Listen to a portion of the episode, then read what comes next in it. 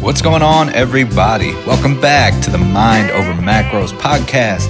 As always, I'm your host, Mike Milner, and today I wanted to talk about something that is, in my opinion, one of the most overlooked parts of the process when it comes to nutrition, fitness, anything anything related to your health and wellness journey and that is your relationship with food. And this was brought to my attention because I've received a few testimonials uh, from some of our clients that we work with. And one of the things that stood out to me was that each one of them, in kind of their own unique way, mentioned something about how their relationship with food has dramatically improved, which is something that we are very intentional about and very specific um, in how we address the mindset side of things. Like we openly talk about that.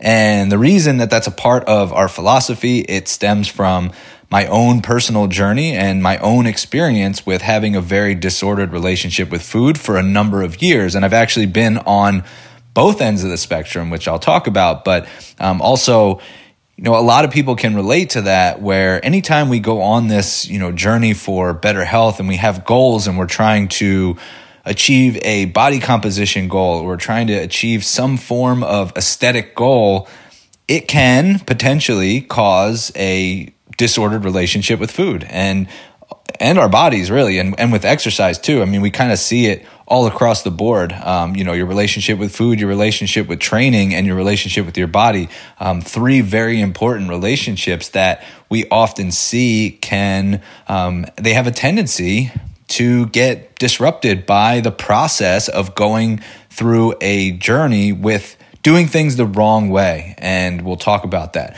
Um, so, you know, my personal experience, as I've talked about a number of times on the show, is that when I started dieting, I started doing things very aggressively. I started restricting calories way more than I should have, and I started doing cardio, and exercise was a form of punishment. I hated cardio, and I still don't like cardio, but I would, you know, you know, just force myself to jump on the treadmill for an hour and I would literally be miserable for every single second of it. But I thought that you know, because I was overweight, because I was at this point of being disgusted with how I looked, that this is what I deserved. Like I, this was punishment because this is what I had to do to myself.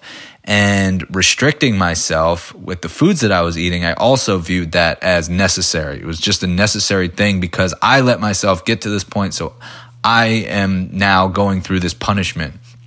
And that lasted for a long time. And ultimately, when I did my first like real nutrition plan, I became very obsessed with quote unquote clean eating. And I justified it by saying that I was just trying to be healthy. And so, you know, when I would be out at a restaurant, I would, you know, order as much custom like raw veggies and salad and grilled chicken. Don't use oil. You know, if I was ordering eggs, it was like egg whites, all the veggies, grilled, don't use oil. And I was just very hyper focused on quote unquote clean eating. And I would, you know, anytime that somebody would question me, I would get super defensive and be like, well, I'm just doing this because it's healthy. I'm doing it for my health. Like, why can't people understand that? And I had this fear around any sort of food that was quote unquote off limits. And my first nutrition plan actually came with a food list. And so I was kind of basing it off of that first list that I ever received that had like a, a good list versus a bad list. And, and even some of the foods on the bad list were not bad foods. And, and it kind of, you know, and I'm talking about bad, I'm talking about from a nutrition standpoint, like some fruit and some vegetables were actually on that bad list. And so it, it didn't make any sense. And I never got an explanation as to why the list was the way that it was.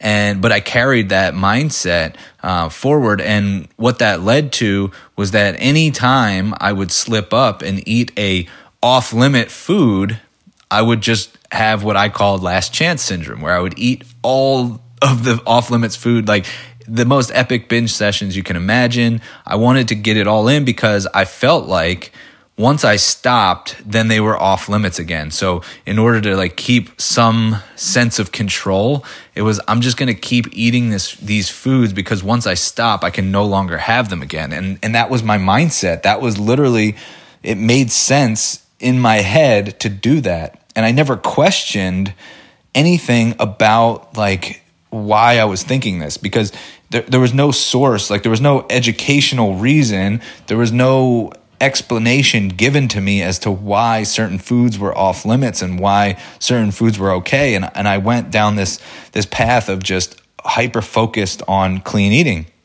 And it wasn't until my um, a, a, family member that was very close to me said i think you might have orthorexia.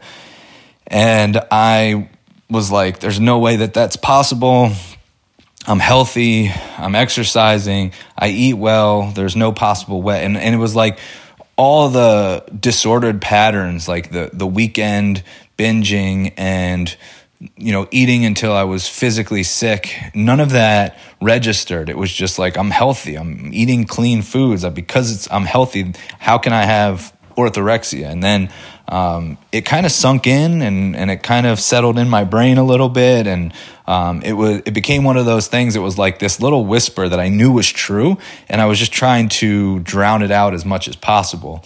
Um, eventually, I came around and realized that uh, my relationship with food was was really tarnished, and I was in a bad place. That you know, certain foods that I loved just for the enjoyment factor, um, I was depriving myself of. Like I wouldn't eat ice cream, and I'm a big fan of ice cream. I wouldn't eat you know French fries or a burger, and um, and it wasn't until I really started getting into the research for myself and, you know, kind of climbing out of this hole slowly um, that I actually over rotated all the way to the other side where I started celebrating the foods that I was eating that had no nutritious value, but I was actually I was getting leaner and stronger and I was improving my physique but I was doing it eating like Rice Krispie treats and donuts and Pop Tarts, and it was like a a constant like look at me uh, you know i can eat these foods and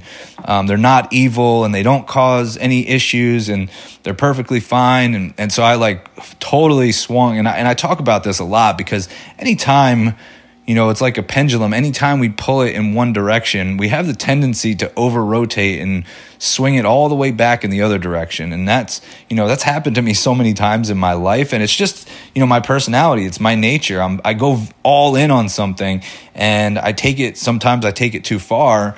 And then, you know, that pendulum swings back. And I know a lot of you can relate to that because, you know, it, typically in the fitness space, there's a lot of extremes out there. There's a lot of stuff where we think we have to do something to get the best result and we try to be so perfect and it's like one slip up and everything's ruined. And then it just creates this all or nothing mindset in so many different avenues. And that was the case for me with my relationship with food. And and a lot of our clients deal with the same thing where either they have a fear of a certain food because of how extreme they went. So perfect example is we'll have clients who have tried a ketogenic diet and they've eliminated carbs and then they start to have some complications. They, they plateau. They're no longer seeing results. They don't feel their best. They're um, they start to have some negative side effects from from doing keto and then they try and you know come and, and work with us. And they have this fear of carbs like well if i eat carbs i'm going to get fat and and i can't eat carbs because my body is not used to eating carbs and um, and it and it develops this you know disordered relationship with food and this fear of food groups and um, so we see it all the time. This this restrictive this extreme um, approach can swing the pendulum all the way back in the other direction and that's what happened. So um, and by the way i just want to say like i'm not bashing the keto diet. I'm just saying in in certain situations that somebody has to um, they're kind of like you know being very extreme and being very restrictive in their approach. Um, it can cause some disordered tendencies, and so for certain people in certain applications, I think it's fine However, for the majority of people, and I'm going to say most people would do better having some carbs in their life. And it's very difficult to eliminate an entire food group. But again, let's not even talk about the physiological effects of that, which we see all the time. Let's talk about the psychological effects of that, of literally believing that this food group is evil, that it's going to cause fat gain if you just eat a little bit of, you know, if you have carbs back in your diet, like all the psychological damage. And that's really what I'm talking about. It's the relationship with food. Um, and so, oftentimes we want to get to the root of it and understand why the person is thinking that way understand where it stems from but in this example you know it, it's a gradual approach you have to actually do it and realize that oh it's not going to just magically put fat on my body if i'm not in a caloric surplus and so and you know you just kind of it's almost like immersion therapy um, you just kind of have to do it in small doses and then get yourself to the point where you feel confident and um, and then you start to hopefully notice some of the benefits from a physiological standpoint and start noticing, you know, more energy and better recovery and you're training better and all these other things. Um, so, you know, with my own situation, I over rotated. I, I went on this like, you know, all Pop Tart and Rice Krispie treat like celebration and was getting leaner, but I ignored the fact that I didn't really feel that good. You know, like my digestion was horrible. Um, my energy levels were horrible.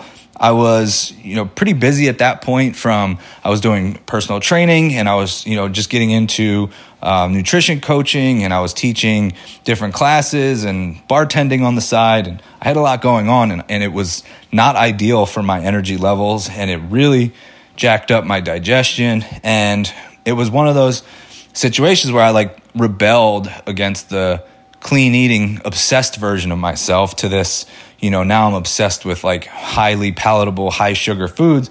And that was another disordered relationship. And, um, and so my intent was a positive one where I wanted to help people see that no food is inherently good or bad, that there can be application for all foods. And that's true.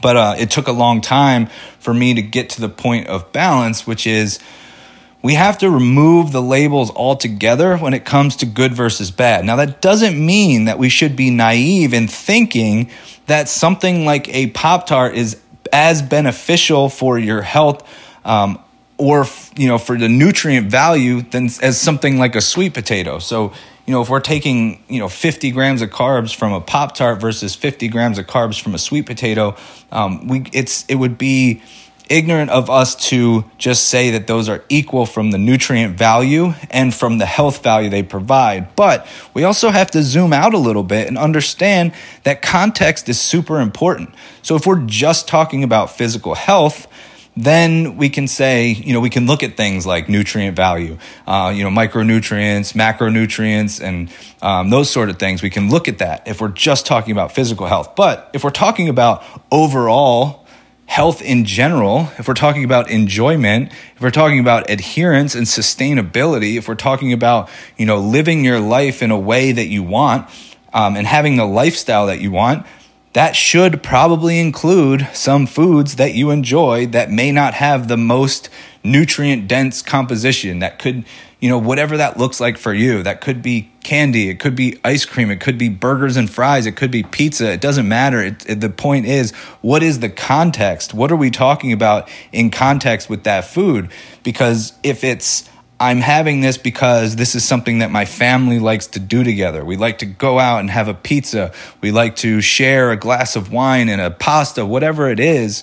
That is totally different. It's fulfilling a different part of your health. So we don't we don't want to be so narrowly focused on just the physical attributes of a specific food.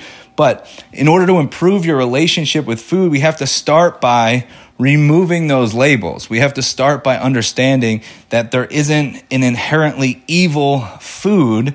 However, we also want to create awareness around how certain foods make us feel and the context of that food. So it doesn't even matter. It could be something like, something that it could, you know, whatever. Let's a superfood, or I don't actually believe in that word, but let's talk about like something like kale.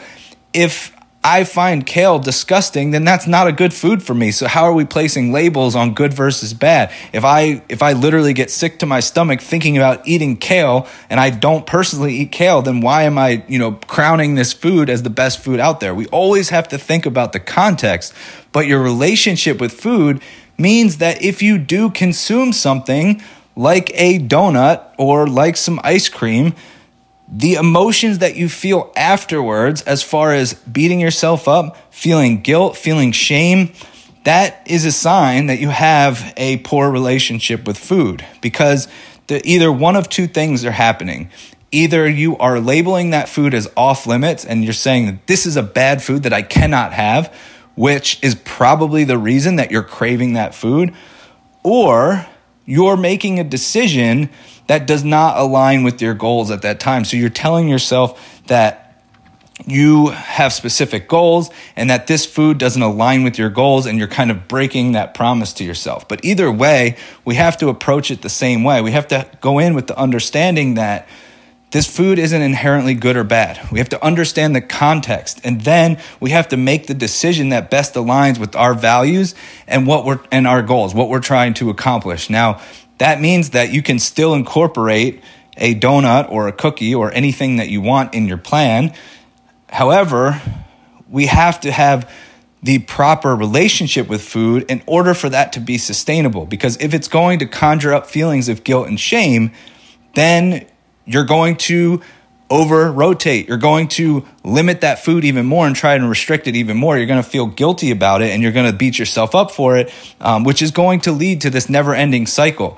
Uh, how many times have you been stuck in this cycle where you try to just restrict further? You try to, you know, buckle up and do it better the next time. And every time you slip up and then you go off the rails and then you find yourself starting back at square one or even worse. So that's why improving your relationship with food will help the overall sustainability of what you're doing, which is why it's such an important focal point for our coaching we have to improve how your perspective, your perception of certain foods and how they fit within your lifestyle and in certain contexts. So it might mean that you do have to walk away from the candy bowl at work when it doesn't serve you, but it also mean, means that you might have to include a piece of chocolate at the end of the night because that's a perfect thing for you to have a little snack and it's something you enjoy. And in that context and, and kind of adding it to your plan, you feel good about that. And you don't feel like you did something wrong or you went and ate a food that's on your bad list. All of a sudden, it makes sense within the context of your